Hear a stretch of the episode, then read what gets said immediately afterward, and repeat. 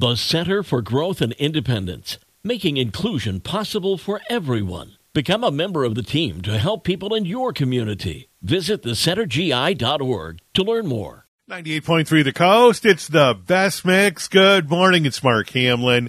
Time for your happy headline now. It's brought to you by United Federal Credit Union.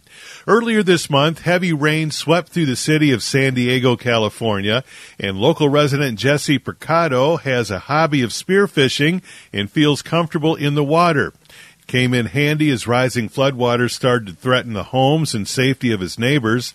When Jesse realized the street drain was clogged during a heavy rainstorm, floodwaters were rising, he jumped into action. He entered the house of a neighbor who didn't know how to swim, grabbed the man and pulled him to safety. Then Jesse put on his wetsuit and figured out that a storm drain needed to be cleared. Jesse used a rake to remove the trash underwater so the water could flow and drain away once again. His hard work paid off as neighbors were able to stay above water. Jesse said, I just knew that there were dogs and older people that couldn't get out of their house or wait for the fire department to show up to save them. And when asked about his wetsuit, Jesse downplayed his actions during the stressful time and said, I never would have thought it to be considered a superhero suit.